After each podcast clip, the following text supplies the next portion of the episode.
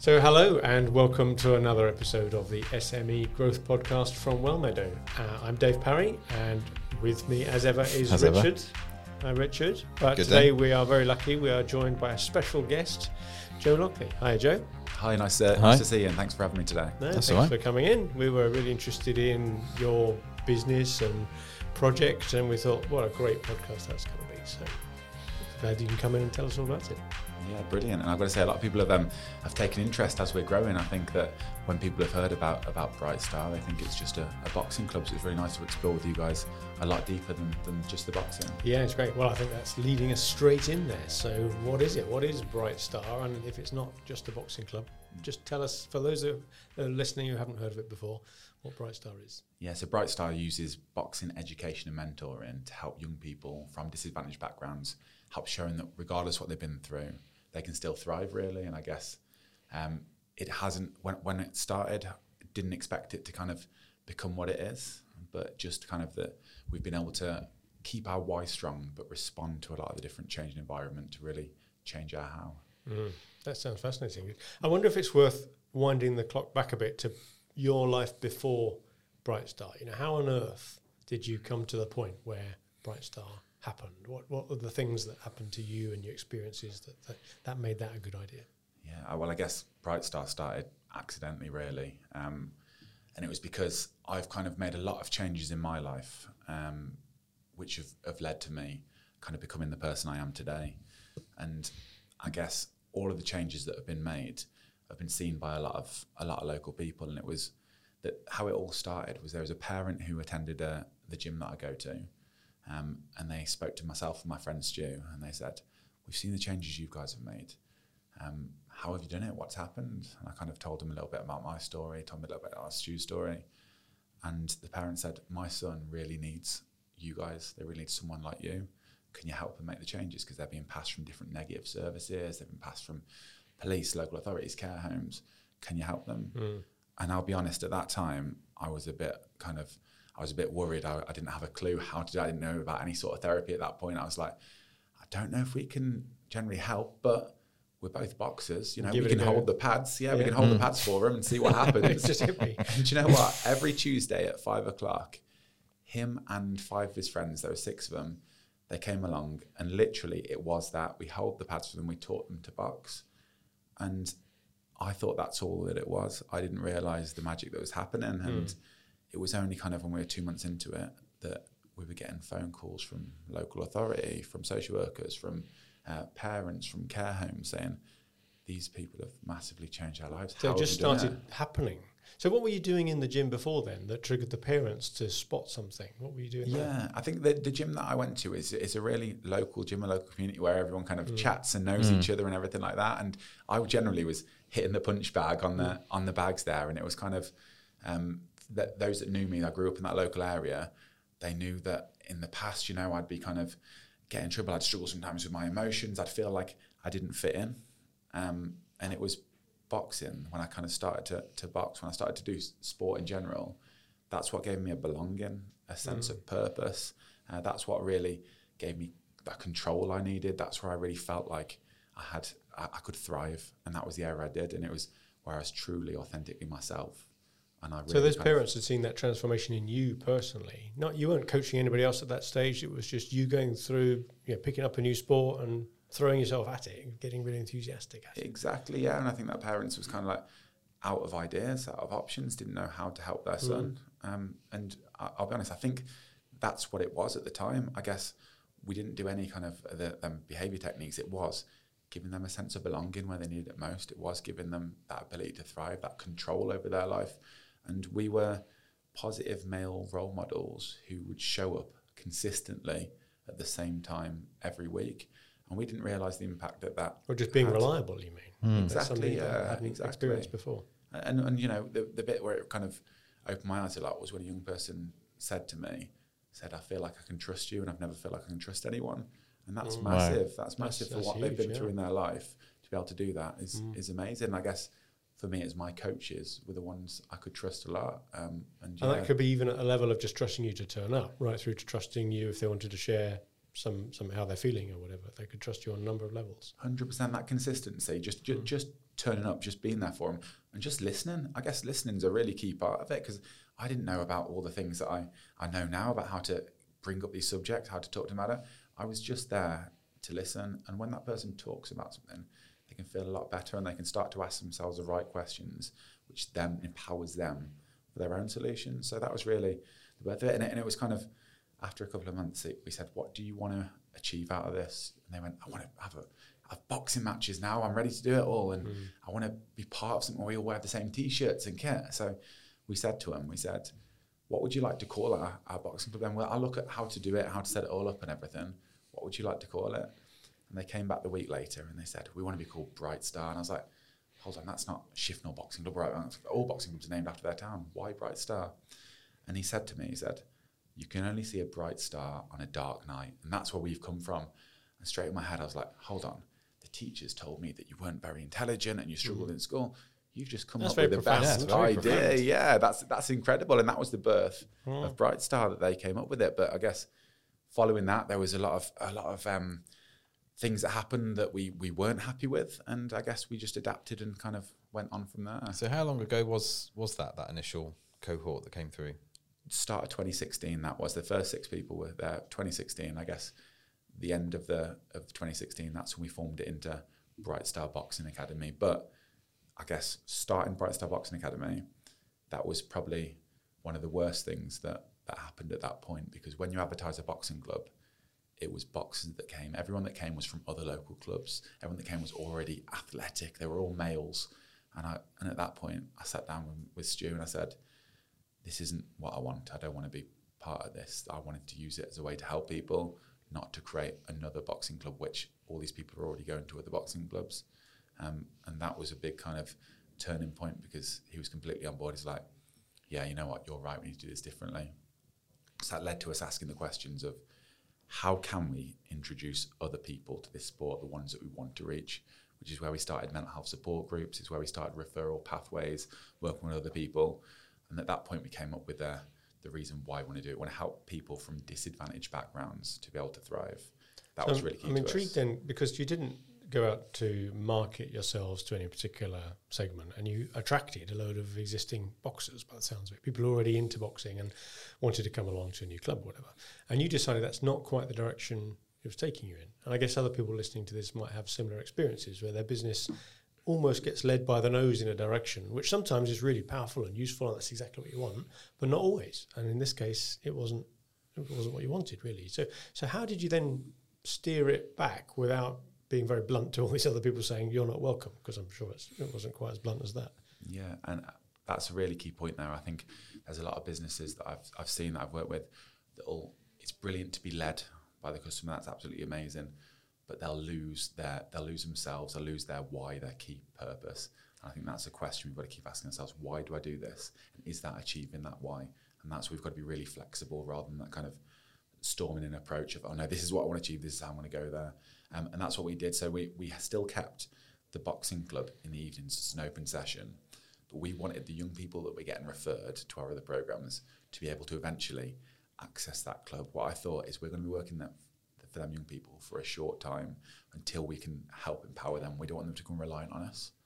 But then when they are empowered, brilliant, let's invite them into the evening sessions where they are able to compete, they're able to take on bouts. So we still kept an element of that. That's not the core focus of it, but it's there as for us to feed all these young people into. Oh, that's quite clever. So you didn't have to stop doing what was happening naturally, but you added something else on, which meant you had to spend more time, I suppose, at another session and you made it quite clear that that was for a different type of audience. That that was the the type of the lads that came along in 2016. That their their successors, if you like. That was so you just put that message out. So you didn't get the the big experienced boxes coming into those sessions. That clearly wasn't for them. Yeah. So the other sessions were all referral basis only. But I knew that these experienced boxers, these people were brilliant people for these young people to be around. Mm. Um, but I, the way that they're that we're working with them is so different. So they've got to compete quite at quite a high level in boxing. So some of the work is very hard, very challenging. Sometimes the coaching is a, lot more disciplined, whereas you've got to have more of a trauma informed way of coaching the other group. So as they're ready, that's we can feed them into this session. That's where they can sustain as part of Bright Star and really feel part of the family here. So you had to evolve that because earlier you didn't have the training and you just did boxing coaching like you would normally. But now you've since learnt that for certain types of indi- individuals coming along, you've got to take a, a different approach. You say trauma informed. You just need to know where boundaries are different, perhaps. Yeah, I guess I guess that's where that's what led to me. I knew this was the this was the why, this was the purpose. So all of my training consisted around how to work better with these young people, how to really help them. What are the what are the psychological techniques we can do to work with these young people? And I was not an expert in that field at all, but I was very, very passionate about working to support the young people. So I dedicated a, all of my life really to how can I better support them? How can I be the best I can to be able to support them? And how did you pick up those skills then? How did you get that expertise? I suppose I spoke to people who were in the fields. Uh, when we were creating referral pathways, we were getting referrals from organisations such as uh, Mind local authorities. We, were, we, I went into them. I said, "I'll be honest with you. How can I work better with these young people?" And they recommend they recommended me so many different courses on um, NLP, CBT, DDP, all these different courses that are all around psychology. I was like, "Hold on, I'm a boxing coach now, mm. and I, how do I? How can a boxing coach offer these?" So that's where the programs were created to be able to shape not just the boxing. And right now, the boxing is a minimal part of it. Um, boxing is how they'll start the session and how they'll end the session. And the young people feel like they're coming to a boxing club, but the behaviour techniques really underpin all the work we do. I'm quite interested that it that it happened with boxing. You know, I'm wondering would it have worked as well with other sports? Because you hear about you know maybe someone who's a football coach or something having a similar purpose. But with boxing, I can imagine just because the nature of it, you're in one small enclosed space. It's much more intimate, isn't it? Whereas with football, for example, you're running around all over the field, even in training sessions. You probably don't have the same chances for the type of interactions you get. So, so do you think boxing was almost the magic ingredient, or could it have been any one of a number of different activities? I would say if you look for what I said before, them them needs, that purpose, that control, that belonging, that can be met by any sport. However, boxing has an ability to reach those young people that need that most. Boxing has, when you're boxing, you're expressing the things that are overwhelming you in that moment. When you're boxing, someone's holding the pads, you develop such a cl- close bond with that coach. And when you're going to, to bouts, when you know you're going to go into war, you've got to be able to trust in the people behind you and around you. So, boxing does have unique elements, but I believe the style that we're approaching the sport can be adapted for, for other sports too. Mm. And you, you, mentioned a few times the fact that you're very purpose driven. It's all about the why.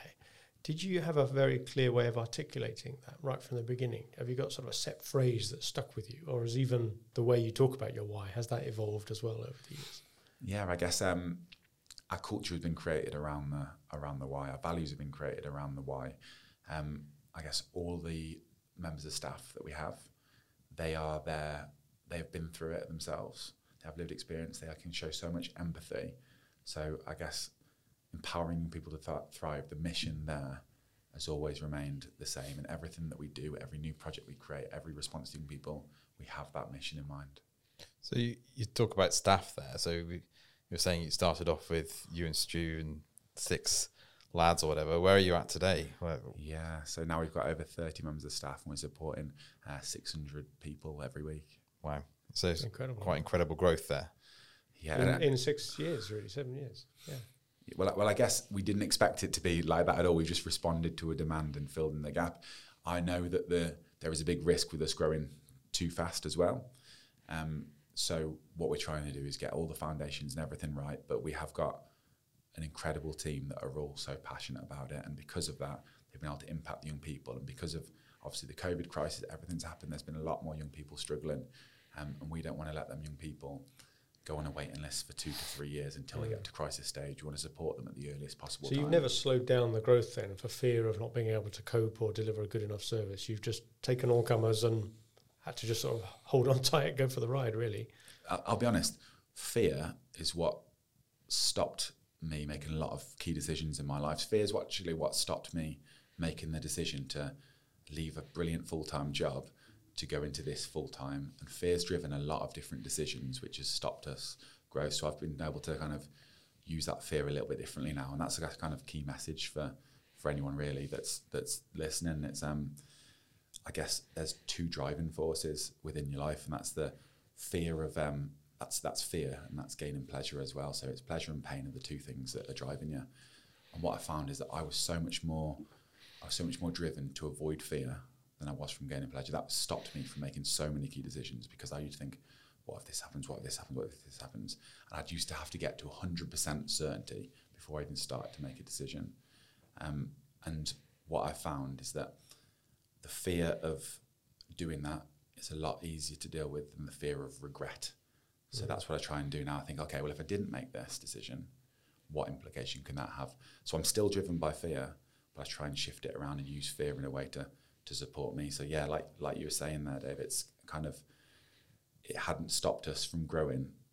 Now now we get to this stage, but at the very start, them six boxes, I was happy to just work with them six boxes in the gym and never actually take on Bright Star. I was very happy to be in a full time job and not let Bright Star grow until I started to realise that I was being driven by fear then. Mm, it's interesting, isn't it? You didn't have to reframe your driver to say, "No, I'm now in it for the gain." It sounds like you've you've always been just using the fact that your your innate response is about a fear of something, so you just turned it around to the fear of not doing it rather than the fear of doing it. That yeah, hundred you through percent, hundred percent. And I guess now, for people who know me now and didn't know me before, they would think I'm a big risk taker. Um, but actually, at the time, I definitely wasn't. I When was you don't feel that way, you don't feel you're taking risks. Um, I guess, I guess now um, the decisions that I'm taking, they'll only come to me, and if if it's a really key decision, it is a bit big risk. And I guess when we're working with 30 members of staff, there's a lot more risk. Every decision I make can have an impact on them. Um, what I found is that the worst decision is not making one. And that's where it kind of leads and spirals out. So I've started to make a lot of decisions when I'm 51% sure rather than 99 or 100% sure. And that is where that is, that is one of the main reasons why we got to where we are now because of the ability to not be afraid of failure and make them decisions quick. That's, yeah, I think that's that's something that we see a lot. Of, have you ever seen Point Break with Patrick Swayze? Yeah, in, that, in that, and he says fear fear will cause hesitation, and hesitation causes your worst nightmares to come true. And that's always stuck with me. It's quite, and I think we've seen that over the years with loads of businesses that that hesitation stops the opportunity because of fear or, or like you say that uncertainty that then just drives this behavior of we'll put it off to the next meeting or we'll kick the can down the road. And then that becomes a kind of almost a culture then doesn't it? So like what you're saying there i think will resonate with a lot of people and hopefully inspire them in a way to say look if you get it wrong you get it wrong but you can fail fast and and learn from it can't you? Yeah, I'm, I'm thinking of people that we've worked with over the years in our Wellmeadow journey that are exactly like that. That Yeah. they, they fear so much getting it wrong. They'd rather wait to the 100% threshold of being sure. And, and of course, someone who doesn't do anything never gets anything wrong. So they plod along and, and then events overtake you. well you never get to 100% certainty either but that's that's the catch isn't it really Yeah, if you if you stay in your comfort zone, you'll fail in your comfort zone. That's what I've found. And I mm. bet you all these people that that you speak to, if they're advising someone else what to do, they would tell them to make that decision, whether it be right or wrong. Yeah, but when you're doing it yourself, you've got emotion attached to that mm. situation, and emotion is what stops the decision being made. Yeah, if they would think about giving advice to someone else, that's the best way to get around that fear journey. And then when they make a decision, it's then committing to that decision, not making it going, oh no, maybe we shouldn't, maybe we should go back. Okay, And right. Instead, go and take it to if you So once you to made it, you've gone through a door, close the door behind you. and Hundred that's it. That's it. Yeah, the new commit to the reality is now what you're dealing with. Yeah, that decision's been made. Every time your mind says, "Oh no, I shouldn't," do that that decision's been made now. Let's go with it. Yeah. And then then let's see where it takes us. And that's easier said than done. Now, listen, like people say, "Yeah, yeah, definitely," but when it comes to the emotion in that, the emotion will stop Yeah. Yeah. so you sorry I was just think, interested in the culture aspects. You mentioned that earlier, and you know Lencioni's model of how successful teams you know, do well and succeed and stuff, and it's all about that underlayer of trust.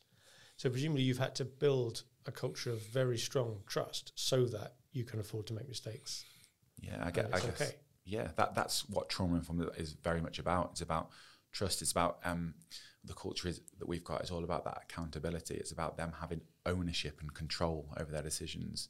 And I think that's really, really key. And it's very hard if someone's worked in a completely different environment for them to come in and be comfortable around that. But it is very relaxed. It's very much enjoyment, and it's when when you're taking on a lot of um, a lot of trauma from other people, it's very very hard for them to be able to deal with that. So the environment we've got to create has got to be in a way that they can be able to take that on and still know that there's support around them Mm. and it's there and be able to And thrive for with your that. staff, you mean? Your- yeah, your for team. the staff. That's it. And that's why I, I know our values are self-discipline, teamwork, aspiration, and respect. And that's something that that every single person at every touch point of our organisation, they can feel them values. Mm. They can feel it. Even the young people when they walk into the businesses we're working with, they can feel that, and that's really, really key. Even in terms of recruitment, that value, them values are so much more I important get the than sense skills. as well. If I were to come into your offices and ask anybody of your thirty what are the values, that they'd be able to trot those off.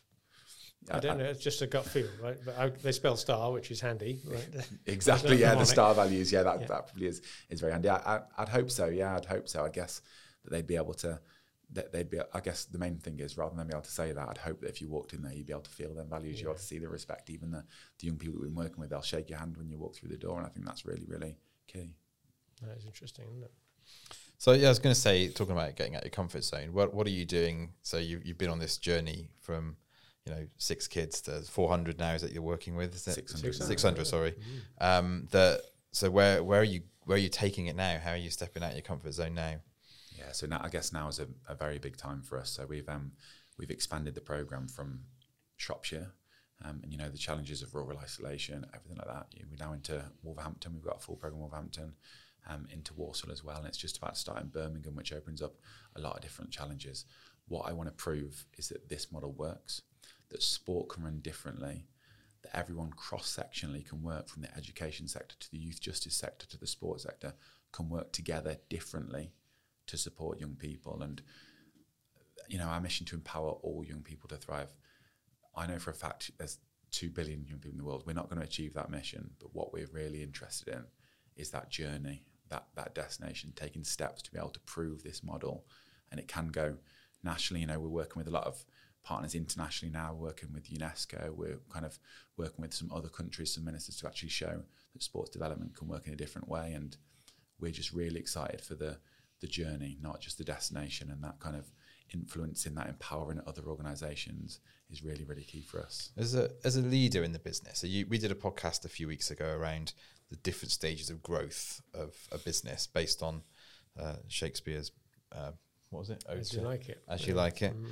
And we were talking there about just as a as a business goes as evo- as it evolves and grows, it goes through different stages. Are, are you finding that now as a leader, you've got to change the way that you're like managing the team or leading or working with different partners? How's that how's that journey shaped you over the last couple of years? Yeah, I've got to say, when I started this, I didn't expect it to even be a, a business. I thought it was holding the pads for some people. So I didn't have any idea around business management. That was one of the things that stopped me really because I was like, I don't know anything about marketing. I don't know anything about accounts. What's going to happen here? But it's bringing in them people that have that understanding. I don't have to know everything about everything. I've just got to have the correct skill stack to be able to take this to the to the next level. And yeah, the changes are so different. I, I really enjoy and I love working directly with young people. As this grows, I'm now not able to work with young people as anywhere near as much as I'd like. And I've got to be able to trust and empower people to be able to take that on. We've recently hired an operations manager, so I'm one more step removed. And having the structure in place is fundamental, especially in the roles that they've got where they're supporting the young people directly. They take on a lot of that. They've got to have the right structure to be able to escalate things as well. As we're growing wider, we're looking at area managers, we're looking at how they're supported by another regional manager, how that's all supported there. So the structure and the changes and my own knowledge is changing so, so much. And yeah, I guess that's where it comes to me taking more steps of being afraid, but still enjoying that journey. And I always think I was advised by the first mentor around this that I ever had. They said, um, find out what uh, other boxing clubs are doing and do that. And I guess that was probably the worst advice ever because we, we could not have anything unique. And what we've kind of done now is paved the way for other people to follow. Mm. And They're that's following really, you. really important. And if I thought at the start, if I thought this is where I want to get to and looked at where I, I am I am now, I wouldn't have done it because it feels like I've got to move Mount Everest. No one's done that. How can I do that? But at the start, I just knew I needed to move one pebble, and that's slowly becoming into into Mount Everest there. And yeah, we we still don't know how far we can take this. We have set goals. We have looked at that. We are doing unique, different things, but we're really, really kind of looking forward to the next steps, the next steps, the next steps. And my understanding is going to keep growing as that happens. Just following on from Richard's question there, really, because the the style of leadership you have as a business grows has to change. Sometimes people find that they're suited to a particular part of the journey. Some people are great startup entrepreneurs, but you know, doesn't want to don't want to take it through the middle phase. Or other people are career professional, big business managers and couldn't survive in a small business for toffee. You know, do you think you're able to adapt throughout that whole journey? You've already done it a lot to go from a boxing coach who didn't even want a business through to someone now who's employing 30 people and helping 600 odd youngsters. Do you think if it's 10 times bigger, you'd still be good at the helm, but you just have to step back from doing some of the day to day? Yeah, I guess it's, it's a good question because what I found for myself and for employing any staff, as I said before, it's not necessarily the skills that matter, it's their passion, it's their values. And I think that that's the values, that's the passion that I live and I breathe.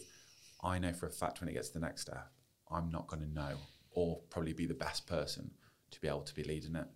But what I'm going to do is I'm going to understand what the right skills to have from that are, who are the right people to bring in that lack my mm. my skills there, and then we can still we know, I know that although I don't know what it looks like, I know that I can take it to the next level because I can bring in the right people and because the passion I have, the curiosity I have to do that as mm. well is right, and the people around us. You know, if you look at the the other directors at Bright Star, the coach, the staff, they are all sharing them values. They're all sharing the passion. They're all sharing the belief that we can get to the next level with it. So even if you bring different skills around you to do the job, it sounds like you're casting yourself as being the owner of the values.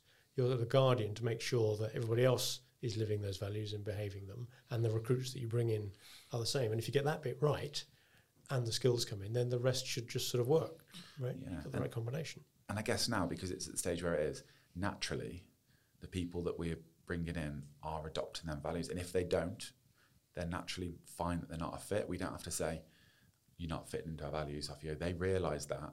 They do feel like, hold on now, I'm not doing this for the right reasons. I'm not sharing their values. And they will, we had it before, they will leave because they're not mm. feeling that right person. And that's really, really important because some of the people we bring in have them values, but not the skills. And they can quite easily learn the skills, but we've not found yeah. anyone that can learn values. Do you find that some people come in and try and take too much of a business approach? You're a very purpose-led organization. If Tributor, you've turned it into a business, so you can pay people salaries and, and have full-time staff. But that's that's a kind of annoying in a way, isn't it? Because presumably you don't take all the income from the people who benefit from your your club. You get other grant funding and other types of sources of income, I guess, don't you? Yeah. Would you find people are sort of taking it a bit too businessy and trying to push you too far down that road rather than um, core values? I guess there's got to be an element of business I think that's one thing I've had to understand that if we give everything away for, for free, we're not going to be able to grow or sustain. At the end of the day, it's young people that will miss out from that. Um, but again, that's one thing that I didn't really know myself. But we have had people being brought in to help with that business element of things. You know, we've had people that brought in around accounts, around bid writing, around understanding. We've had mentors that brought in for that. Um, so in terms of the roles we recruit, they're necessarily um, roles that will manage staff or roles that will do a lot of the delivery work. We haven't necessarily had to bring anyone that's purely for the business. And I think that's because, you know, it's very evident the values and everything we're working with that naturally if there was someone who was more more business minded, it wouldn't be a right fit for the organisation. I think the key thing is that everyone understands the work we're doing and why we're doing it. Now, one of our colleagues, Hannah, is working with you quite closely on the impact of the yeah. work. Is that quite important to be able to win the next bid and the next bit of funding? Have you got to be able to demonstrate that you're having an impact? Yeah, co- collecting the impact is so key. And again, these are things that, that you don't think about when you just want to want to help as many people as possible. But these are things that will help us be able to help more people. Um, but collecting the impact, one, will help us understand is it working what we're doing? How do we know? How can we adapt what we're doing to make it work much better? Um, and I think the things that you measure are the things that you'll change. Um, so that's really, really important for us. And then also, as well as looking at if, it, if it's working or not, we want to demonstrate, okay, it is working. How can we use this in this example to be able to spread the work we're doing wider across the country, to be able to get additional grant funding in, but to be able to be demonstrate that sport can be used in such a different way to support young people and it shouldn't be seen as a nice to do. It should be seen as a must do, especially for early intervention. So have you found already that some of the work on impact has shown up things that just aren't working so well, and you've done less of that, or has it tended to be more positive and just reinforcing the things that you thought would Yeah. be working? I, th- I think working with someone like Hannah to do that helps so much because I'll be honest, because I really want it to work. If I led the impact side of things, I would say a little bit like, "Oh no, these people only said this because of this," and I'd look for excuses why I'd, I'd create a kind of a confirmation bias because I mm-hmm. want I want it to work. So having someone external come in to be able to measure that, they can quite easily justify if it is or isn't working. So yes, we've had elements of things that haven't been working as well. We've had to make it kind of like I've said, we've been flexible to our how, but really strict on our why. So we've had to adapt elements of the program. So we know the young people we're getting are the right young people. That's the first bit. Okay, that's what the impact has shown us. We know that as a result of this, they're improving their mental health. But how can we further develop on some of this work? How else can we support them? Mm. What are the other needs they've got? And that's what some of the impact has kind of led to us from understanding. And that's where we're kind of looking for the next set of data and how we can expand that. So does that mean you might branch out and do things other than boxing alongside it, or will it always be centered on boxing? I guess boxing is a really is a real USP for us, and it's kind of like boxing is kind of introduced a lot of young people to us when they think they're walking to a boxing club. It's really really helped. What I would say is there are, is a big stigma around boxing. A lot of people aren't coming because they think, oh no, to be a boxer you've got to look like a '90s Mike Tyson, and I'm I'm not mm. looking like that. Or you've got to be mm. really confident. And then people also think, I've had a lot of people refer and say, no, this young person is quite aggressive. We don't want them to learn boxing because they'll learn how to hit us, which is not the case at all. Every young person will learn the respect, they'll learn the discipline, they'll learn all the values around it. So I wouldn't ever rule it out. But I'd say at the moment it's a key focus for us to actually change that stigma and show that boxing isn't just about creating champions, it's about using the sport to help people champion their life too. And without giving any kind of confidential information away, have, have you got any stories around, you know, kids that have come through really in a really positive way? So we're talking about data here. That can all that's all you know positive in one sense. But what's the human side of it? Have you got you know a tale to tell around someone who's really come through, or Yeah, we, well, we've got so so so many. We've got um, so we've got young people that have actually progressed to the pro- through the program and now actually work for us full time, which is brilliant for such a short short space of time. Uh, we've got one young person um, who I spoke to yesterday who, when they met us, they were in a kind of real hopeless place. They tried to take their own life, which is why they're referred to us. Now they're actually started their own DJ business, and as well as a DJ, they do inspirational talks on what they've been through and to help other people. And hearing that ripple effect go on is is incredible. That's amazing story. Yeah, and we've got young people. I suppose one quote that sticks with me is a young person said to me, um, "I felt like I was thick because I wasn't doing well at school, but after meeting you guys, I feel like I can use my skills in such di- different ways, and there's things that I can be really smart at." And I think that's a really key kind of quote to underpin the, the work we're doing. It's all about them understanding and not seeing themselves compared to other people, them seeing themselves independently and really loving themselves regardless of what's happened in the past, them loving themselves and having belief in their future. With such strong stories behind you and your passion comes across, are you not impatient about, you know, don't you just want one of these clubs to be in every town in the country like next week? You know, why can't we get there now? How do you rein in that impatience and just deal with that one pebble at a time metaphor? Yeah, that's that's a real tricky thing for me um, because I I'm very much like let's just go and do it. Let's let's get it all there. But I'm quite I'm surrounded by the right people who aren't afraid to say no, Joe, don't don't do that. Don't be silly. This is going to happen, and kind of help me look at the long terms. And I guess when I see it all as a as a long term plan, I see some of the journey that we're going on, and I think that um, the man who enjoys walking will walk further than the man who loves a destination. And that's what I'm really enjoying that journey, that process, that the day to day of it is brilliant. If I look back at some of the biggest achievements, the highlights there, I thought, will it be when we achieve that goal? Will it be when we got to this stage? Will it be when we got to that stage? And actually, they're amazing. But the things I love the most are the day to day things because I know the journey we're on, I know the process, I know the people around me. So, how do you describe your vision then? If it's less about getting to a place and enjoying the journey, how do you put into words what it is that you're aiming for? yeah, I guess I guess the vision that, that is still to empower all young people to thrive. That is that is where we where we are there, but we need to do that one person at a time. That's really, really key. And I know for a fact, if we went out there and we had, okay, let's work with another 10,000 people, the quality that we would have for each young person would fade completely. And we need to make sure that every one young person we're working with matters. It's not just, right, 600 people, brilliant. Every single one of them has their own story, they have their own journey.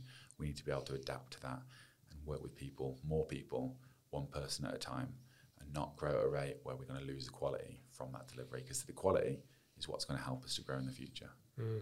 So, what's your what's your biggest challenge then? What's holding you back at the moment?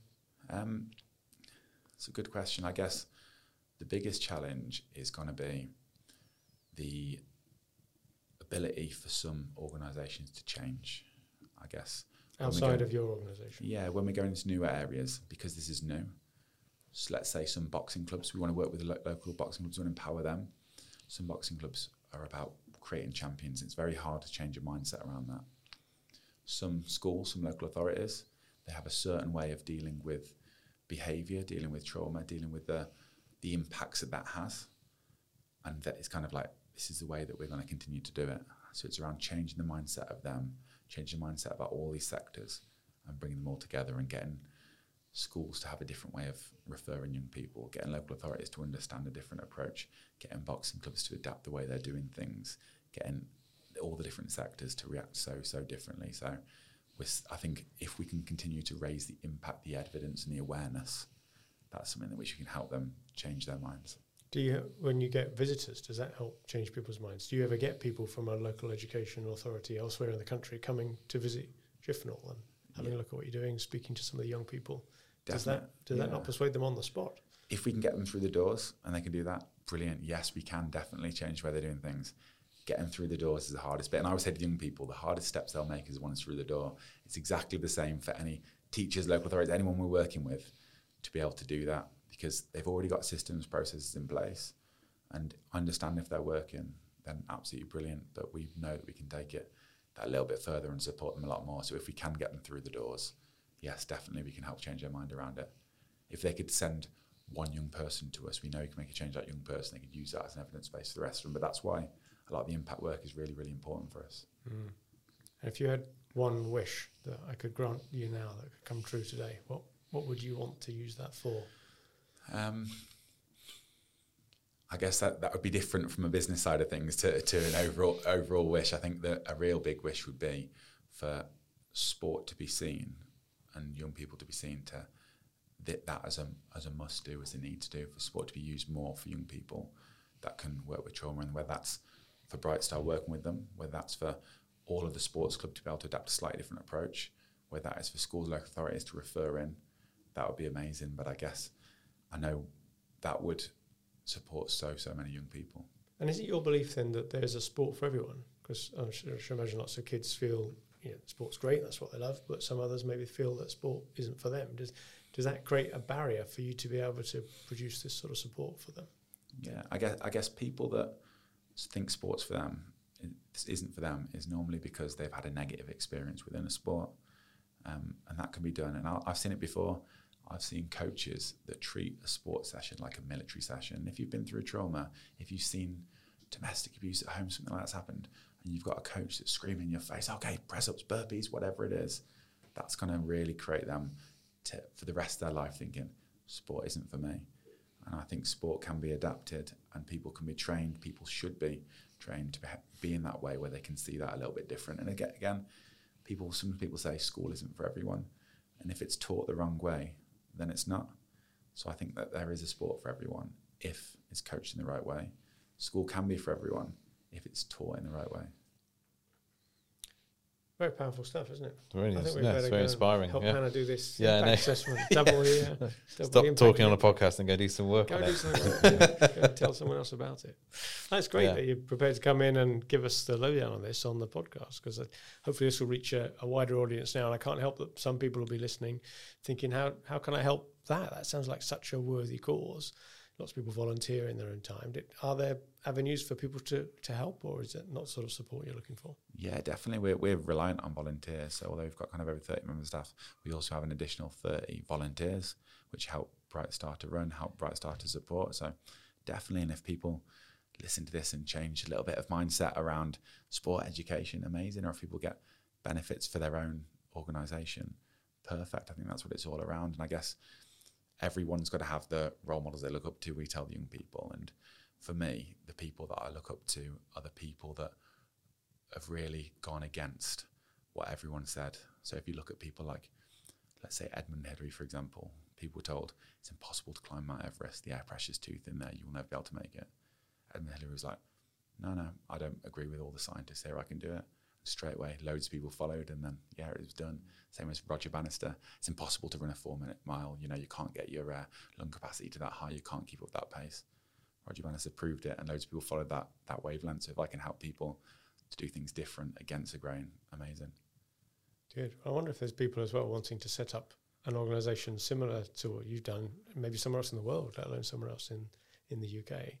They presume you get inquiries all the time from people trying to do that, or has it not got to that stage yet where other people are trying to copy the model? Yeah, we did. We do get some um, some inquiries about how to. In fact, I'm talking to him this afternoon. He wants to set up something similar, and I'm, more than happy to help and kind of share the wisdom because at the end of the day, that'll help us achieve our vision of empowering all young people to thrive. So, mm-hmm. if we mm. can support in any way, absolutely brilliant. You know, we're we meeting with a lot of different countries on how to change their approach. We're meeting with the kind of former Yugoslavian region around they don't do any work on sport development. All their work is around elite performance because they've seen if we invest in elite performance, then people are going to see them doing amazing. They're going to want to get into the sport. And actually, we're showing there's wider benefits to sports development. There's wider benefits to actually helping young people for in terms of reduce crime, improve mental health. There's lots of issues they're having they're not dealing with because of not promoting or not investing a bit differently into sports development. Brilliant, isn't it? Awesome. Inspiring. Thank you very much, Joe. Really good of you to come in. So there you go. I hope that there's been something in that last half an hour or so that whatever organization you're running, you can pick something out of that that inspires you. Because I'm sure Joe's story's got lots of elements to it, whether it be around the vision and the values or just that uh, fear of not doing something. So great messages there, Joe. Thank you very much for that. You've been listening to the SME Growth Podcast. And as ever, please subscribe and like our output and share it with your friends. And we'll see you again next week.